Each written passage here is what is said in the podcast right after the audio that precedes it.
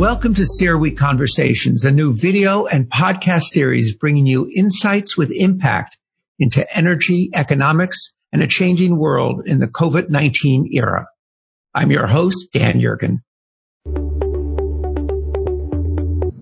Hello, my name is Carlos Pascual, and welcome to CERAWeek Conversations presented by IHS Markit.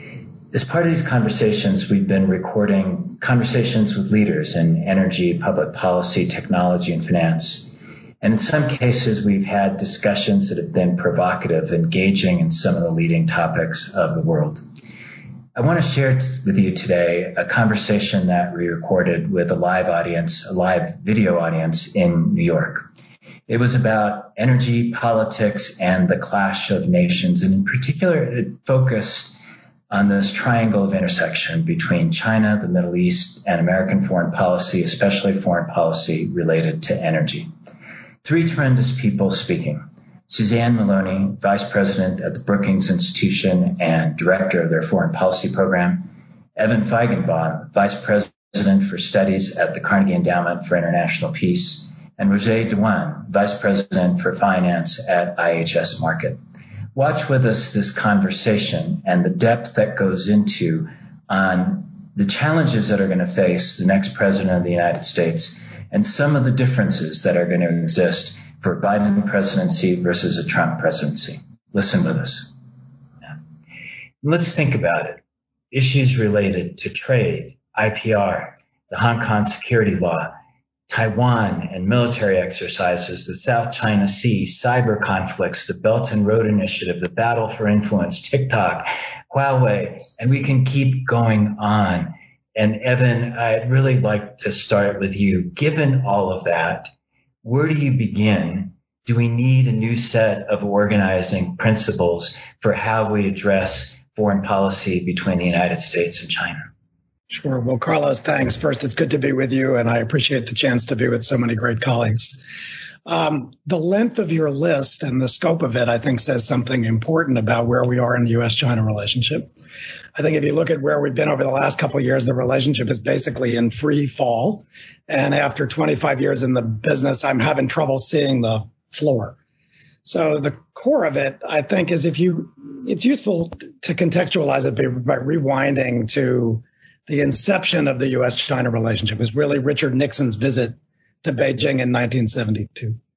And if you think about that moment in time, the United States and China were fighting a proxy war in Vietnam, and China was still crawling its way out of the Cultural Revolution. So from the very inception of the relationship, the two countries had clashing security concepts and ideological and political differences. These were a feature. They were not a bug of the relationship, and they've always been with us. But I think what happened after an economic relationship began to develop on a large scale, particularly after China entered the WTO in 2001, is that exchanges of commercial flows, flows of goods, capital, people, technology, and data began to integrate the two economies really on a separate track. And so to put that another way, economics and security were really proceeding along parallel and largely disconnected tracks. And if you talk to people in the markets or at corporates, they're always aware of the security tensions, things that you mentioned, things like Taiwan, the South China Sea, but they were either background noise or they were things that really didn't impinge on corporate strategy in very direct ways. But what's happened, I think, in the last few years is essentially that the US China relationship has been securitized. Or to put that another way, those flows of goods, capital, people, and technology are now being refracted by politicians, bureaucrats, and decision makers on both sides, largely through the prism of national security, not simply through purely commercial flows. The best way to look at that is to take out things like flows of people, flows of data, flows of technology. We used to think of flows of people, exchanges of students and scholars was largely an exchange, it was a public good. But what's happened is because many of the emerging and foundational technologies of the future, things like artificial intelligence enabled applications, new synthetic and composite materials, quantum computing, these things are intrinsically dual or multiple use. And so in a Washington context, even simple things like visas for PhD students is seen as enabling the rise of a competitor because over the long term, it means a knowledge transfer in areas that, as I said, are intrinsically dual or multi-use. The same thing is true on flows of data. Why is the president and many people in Congress on both sides of the aisle cheering for the executive orders the president issued recently on TikTok and on WeChat. It's because these are companies that touch Americans' personal data, and flows of personal data to Chinese entities are no longer seen as a purely commercial thing. They're viewed through a national security prism. So I think, you know, to go to your point about what's been reset, I think the core of it is where economics and security proceeded largely on parallel tracks. Uh, economic integration is not only not mitigating security competition, it's getting worse from the Taiwan Strait to the South China Sea. But now security is bleeding back into economics in ways that will have extremely debilitating and pernicious effects on commercial flows. But really, to be frank about it, I think are going to be the dominant prism for decision makers and yes, regulators in a whole variety of industries, particularly touching technology over the next five to 10 years. And that's really a bipartisan thing. It has enablers on both sides of the aisle. And even people who detest the president of the United States, President Donald J. Trump, are actually cheering for these elements of his policy. So that's really a paradigm shift. And that's, that's something that people in the markets and corporates really have to start to reckon with.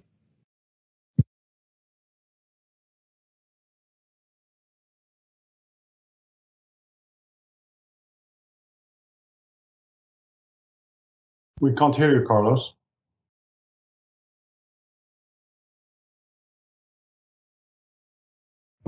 Excuse me, I hit mute by accident.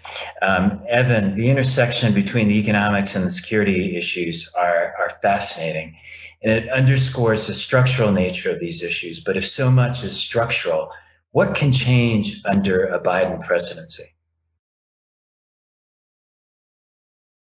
Uh, it mutes again. Yeah. I think if you look at Chinese behavior at this point, they're largely giving American policy what I would call the Biden discount, um, which is to say they're retaliating for American uh, decisions, things like visa sanctions on Chinese individuals or adding Chinese companies to the entity list, largely in like for like and proportional ways. Um, I think uh, how long that continues depends a lot on how much of a reset in the relationship takes place if one of the two countries is under new management next January. My own view, which is basically something you just articulated, is a lot of this is structural. It reflects the emergence of not just intensified security competition, but as I said, the securitization of commercial flows. So what will change, I think, is in the first instance stylistic. I think the Biden people have an opportunity not just to pursue a stylistic change, but to do it in a way that I would describe as more systematic and institutionalized than the Trump approach. When I look at the current administration's approach to China, I just see a lot of stuff getting thrown at the wall on a daily basis. It's a running joke I have with my colleagues. We went from, you know, three sanctions levers being pulled a month to, you know, three, three every two weeks. And now it feels like every day there's a set of measures. So I think the first thing is I would look to see some of those things be what I would call more institutionalized. So a more systematic use of tools like export controls, uh, the export, uh, the entity list, uh, investment screening, where uh, these things will be done in a more systematic and, in my view, strategic way than I think what we're seeing out of the administration now. The second thing is because the climate change issue will be front and center for a Democratic administration, particularly in the first six months, when I think my expectation is that the issues of healthcare, immigration, and climate will be the dominant issues. Um, it's very hard to imagine an American reset on a climate issue that doesn't involve a reach out to Beijing. Um, and so that's an opportunity for the two governments both to define uh, a different kind of tone to the relationship, but also to put a floor, as I said, under some of the free fall. The third thing, which is something you hear from the Biden people a lot, is that there'll be more leveraging of alliances and partnerships. And there is the question of what that means beyond a talking point. To wit, um, if the next administration is serious about structural reform in China, the kinds of across and behind the border reforms and competition policy that have been important to American corporates for a long time to level the playing field. Uh, one way to do that would be to work with Europeans and with Japanese to jointly withhold access to their markets in exchange for concessions in behind the border competition policies in China, but as part of a structured affirmative negotiation towards something like even a quadrilateral investment treaty. I hesitate to say investment treaty because the American model bilateral investment treaty is a little different than the one the Europeans are negotiating with Beijing, for example. But I think the point is what you have there is a coalition of the aggrieved but not necessarily a coalition for collective action. And what the next administration has an opportunity to do is to leverage that sense of grievance in Europe and in some other major Asian economies to really try to force compel and negotiate across and behind the border changes. Competition policy is really what matters in China. I don't think that's what we've seen out of this administration. All these phase one agreements, they're largely purchase agreements. They're things that happen at the border. Um, and I think there's an opportunity that the next administration and some of its advisors, if it actually takes office after November 3rd and into next January, it's something I think they'll be debating. That would change. But broadly speaking, this downward trajectory, the securitization, that I don't think is going to change, and people need to dig in for the long haul. The Chinese certainly are. You did. Let me bring you in on the issue of climate and energy, Roger. Um, the U.S. over the past years has grown to be the number one uh, exporter, producer of, uh, of oil and gas. China is the number one importer of oil and gas throughout the world. One would have expected that that could have increased U.S. leverage in its relationship with China. Has it? And how does one pick up on the energy agenda to influence the bilateral relationship more broadly? Yeah, uh, if you can hear me. Um, I think what we've seen here uh, is quite interesting because the emergence of China as a, uh, I mean, the growth of China as a large importer at a time uh, when the U.S. was growing as a large uh, exporter also is concurrent to COVID. So the COVID uh, showed the power of both of both sides, correct? So in a way, the world of oil was dependent on China as an importer this spring, and China came and saved the market by buying a lot of oil and creating a floor in a way at a time when the producers where the U.S. acted as a producer in many ways, uh, trying to uh, uh, coordinate a supply cut with uh, with Russia and uh, and Saudi Arabia. But more structurally, I think uh, uh going back to Evan is the fact that the U.S. is securitizing all the relationship, and the U.S. is such a player in oil uh, and gas that makes the energy security issue for China even even more preeminent. Correct. So now the U.S. also put on the table the energy security issue of a large uh, oil importer, the largest oil importer.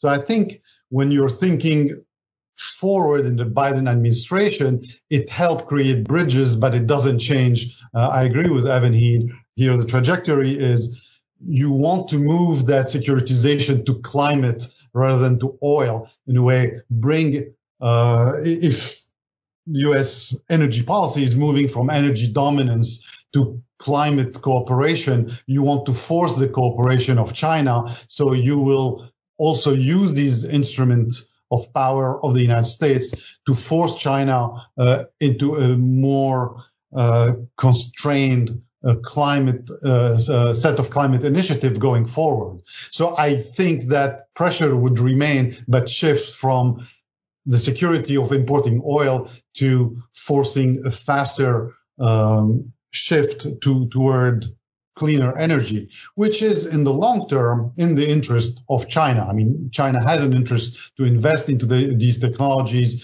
becoming the manufacturing hub of renewables and, and, and new clean tech, and being able to uh, uh, to ride that dragon in, in the future. So I think here there is areas of cooperation and obviously of competition. Suzanne, uh, I'll come back a little bit later to the issue of clean energy and climate change, but for a second, let's stick with the hydrocarbons agenda and the connection to the Middle East. China is the number one customer. massive joint ventures, Saudi Arabia, Emirates, other countries in China.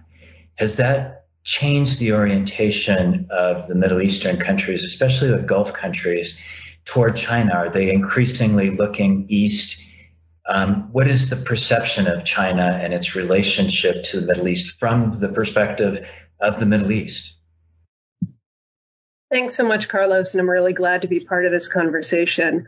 I think there's been a growing recognition for decades now among all the major energy producers of the Middle East that markets increasingly are moving eastward and that the uh, orientation of their own economies needs to follow that. And so we've seen this take place really since the 1980s, and obviously it's been accelerated over the course of the past decade.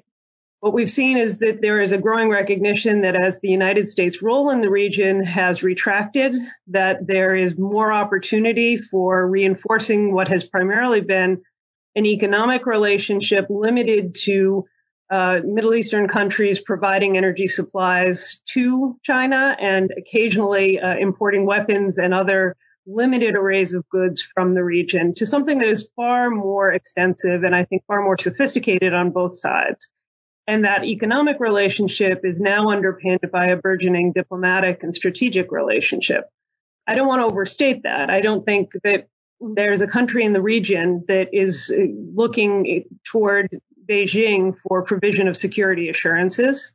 And they recognize that in effect that one of the, the benefits of this relationship is the fact that Beijing is disinterested in the internal politics, has no real intention of engaging in pressure over human rights or other types of issues that have occasionally caused friction between the United States and its partners and allies in the region but that the Chinese are an incredibly important stakeholder in the region and will continue to be an increasingly important one as the United States recedes in terms of its own security relationships.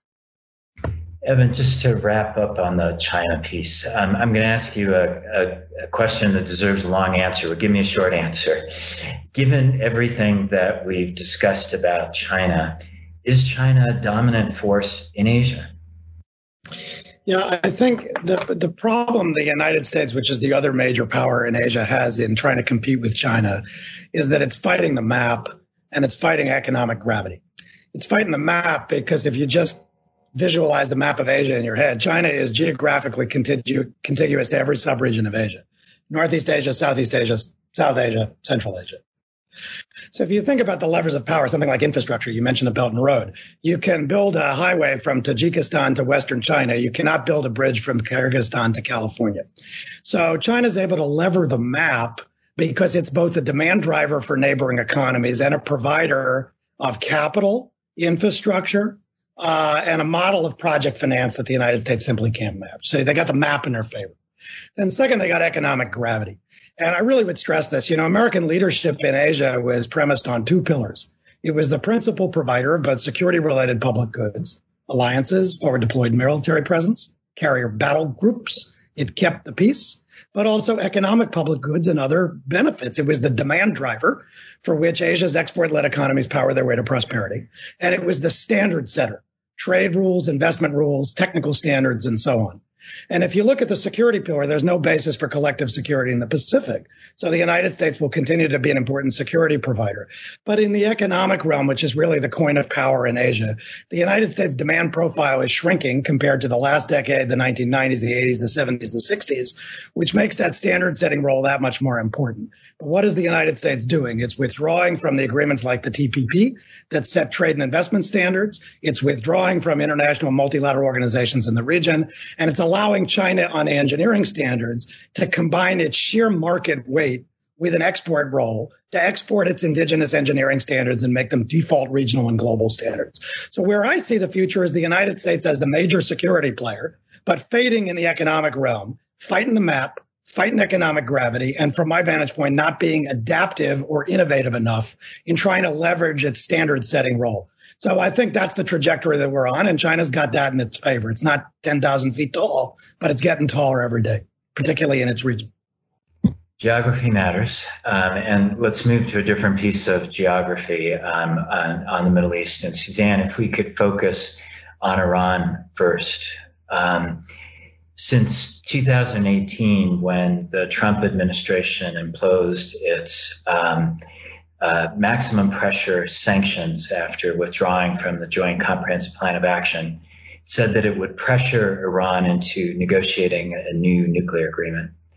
And we're at a point now where we, we don't have a nuclear agreement. There have been some significant actions that have occurred, uh, notably um, the killing of Qasem Soleimani, um, the head of the Quds Force of Iran.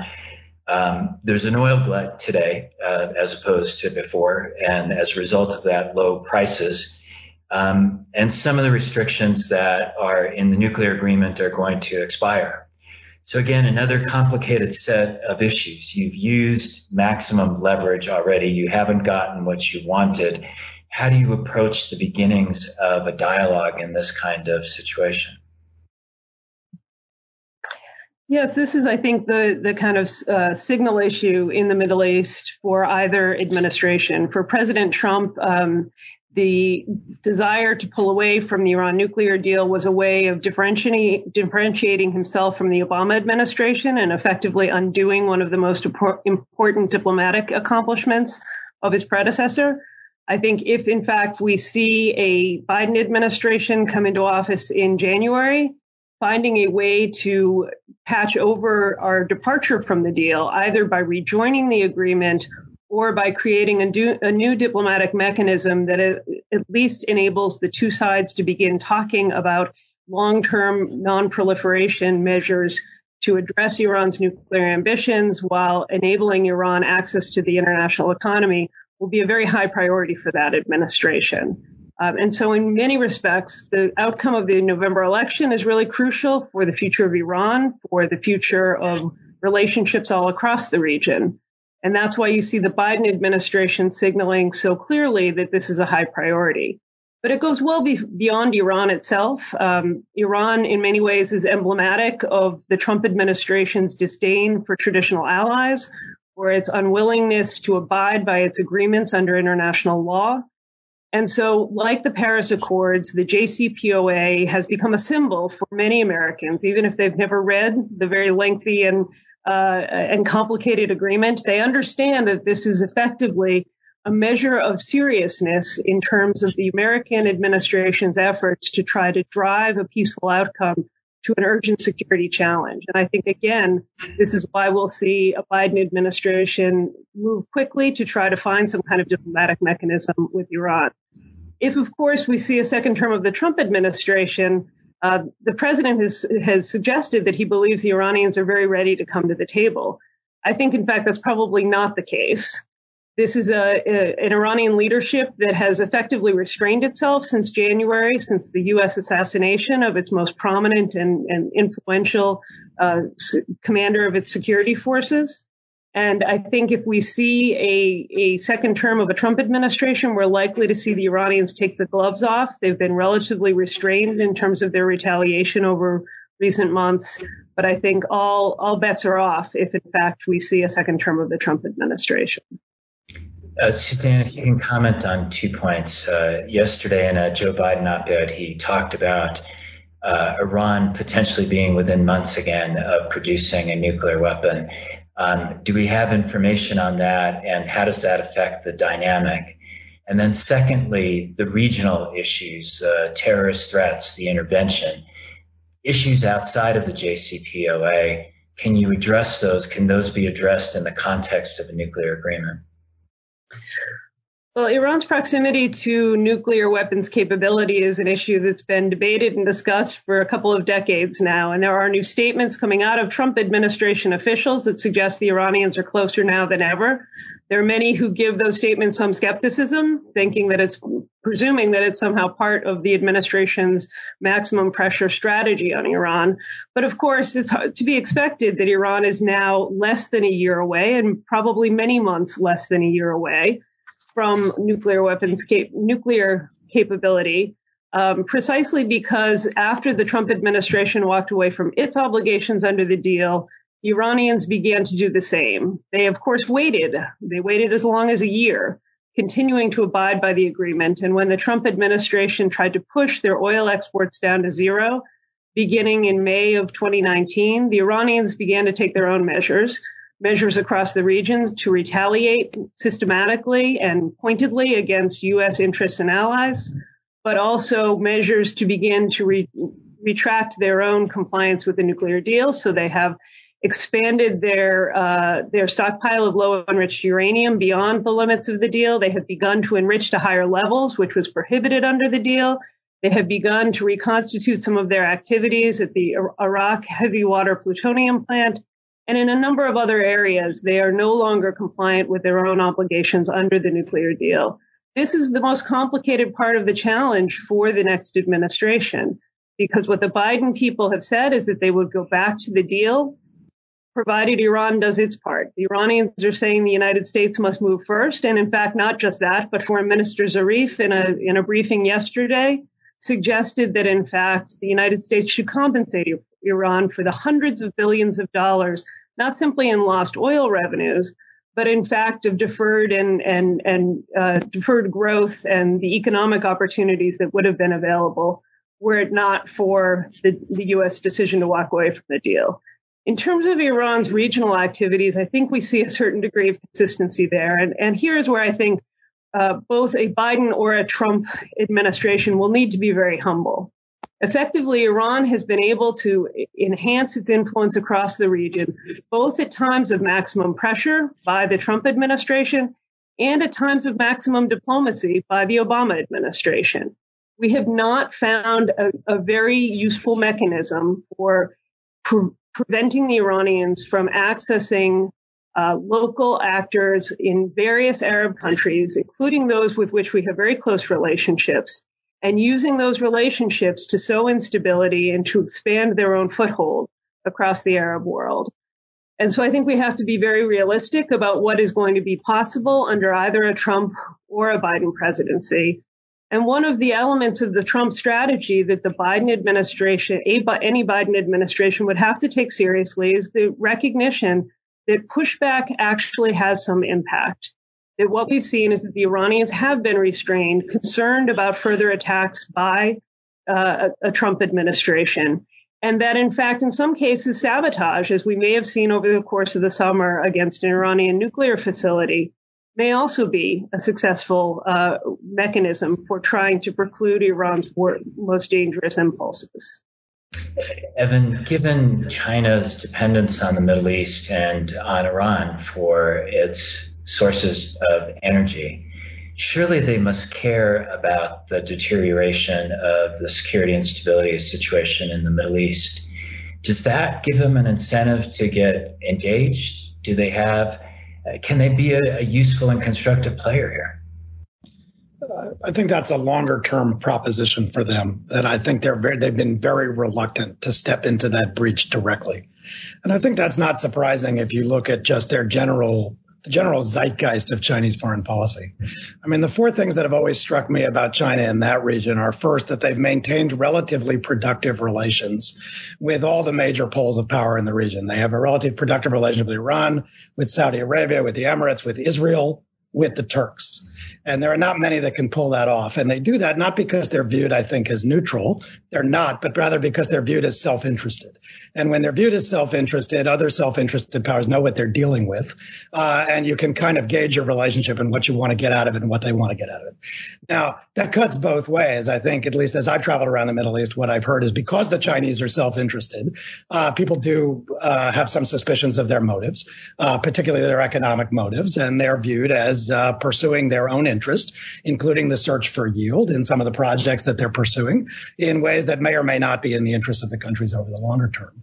Um, but the first thing is because they've been able to play that balancing act and be viewed largely as a country that puts self-interest and economic and commercial things in the lead, uh, that's given them opportunities that the United States, for example, has has not.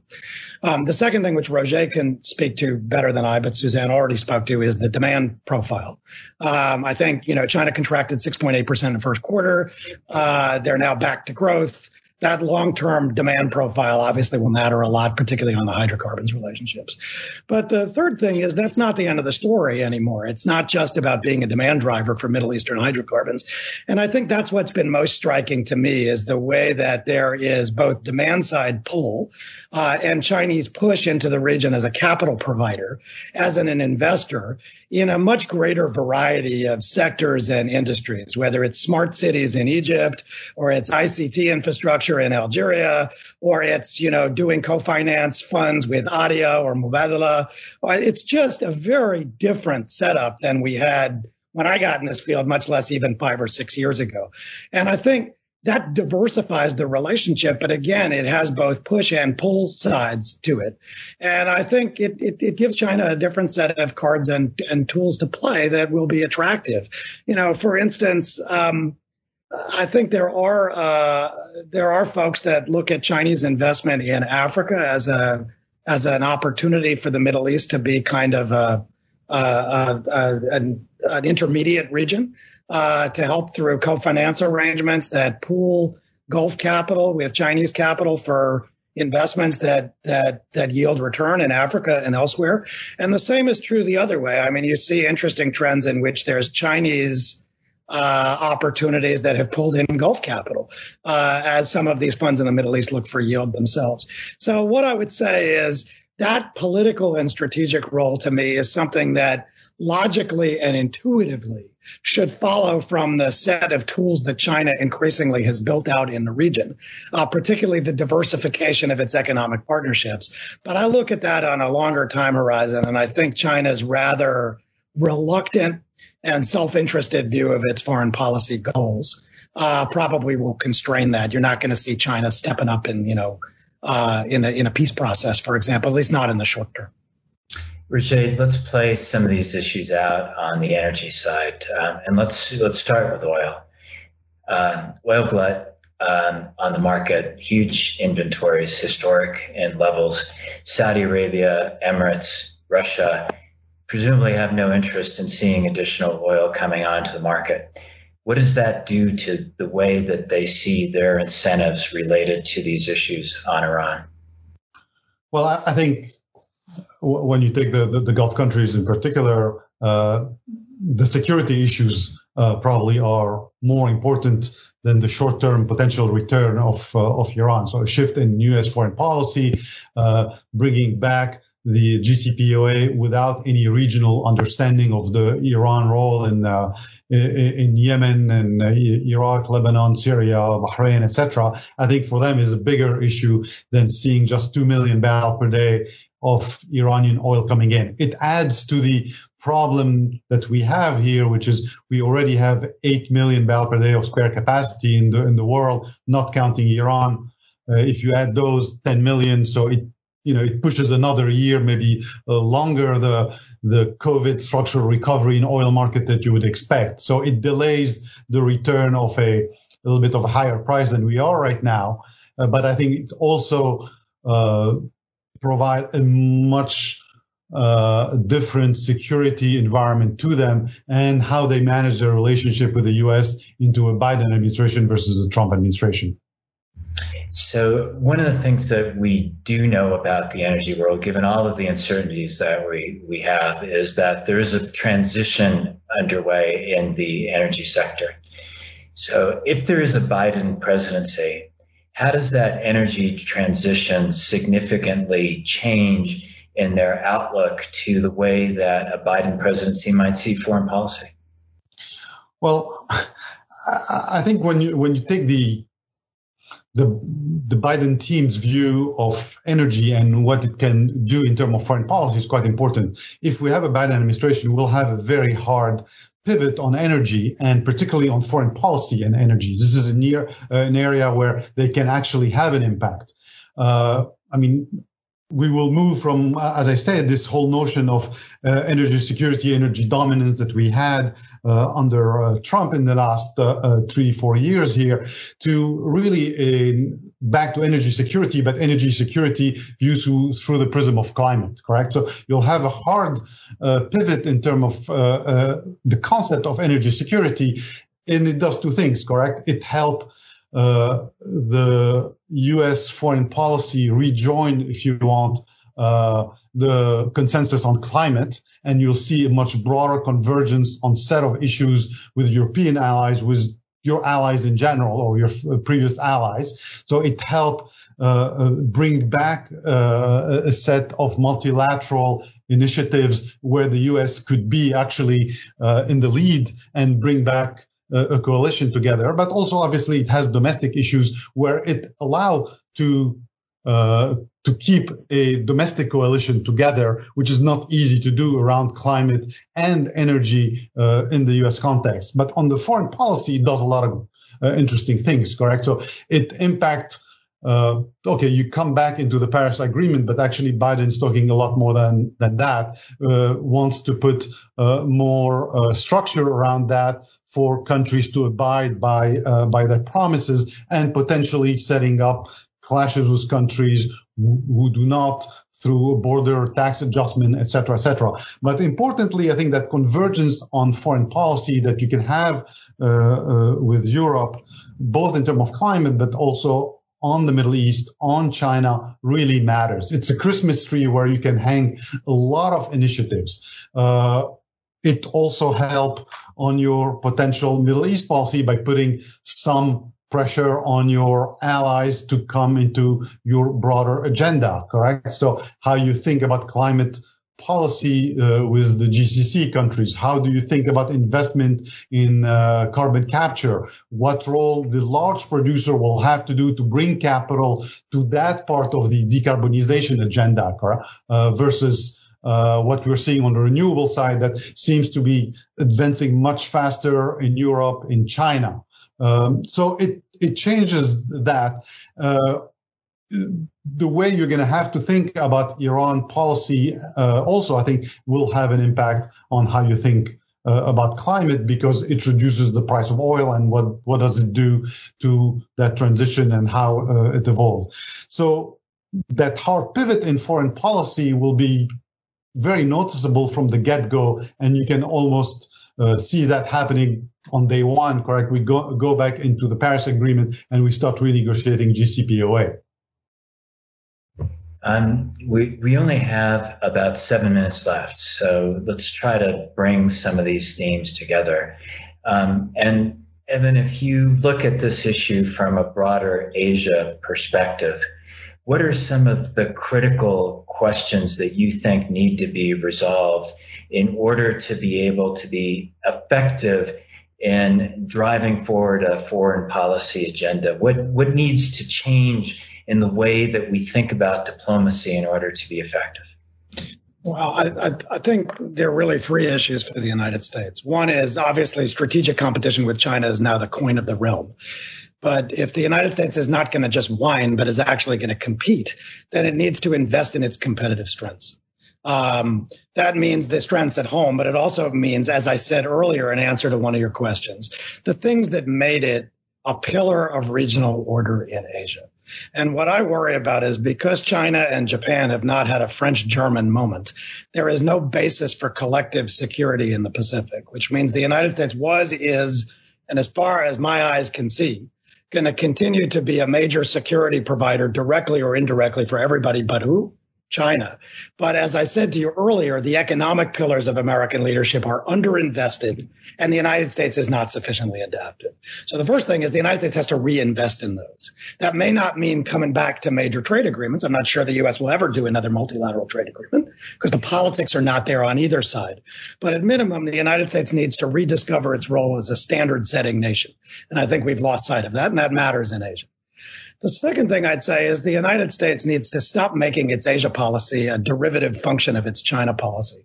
You know, one of our former bosses, Rich Armitage, was famous for saying, uh, former Deputy Secretary of State, he used to say, if you want to get China right, you got to get Asia right. And Rich meant a lot by that. But one thing I'm pretty sure he did not mean was make all of your relationships in Asia derivative of your approach to China. And that's essentially what's happened. Now, it's intuitive that because the United States and China are the two strongest powers in Asia, Many people think the future is one or the others to win. And you'll either get a US centric Asia or a China centric Asia.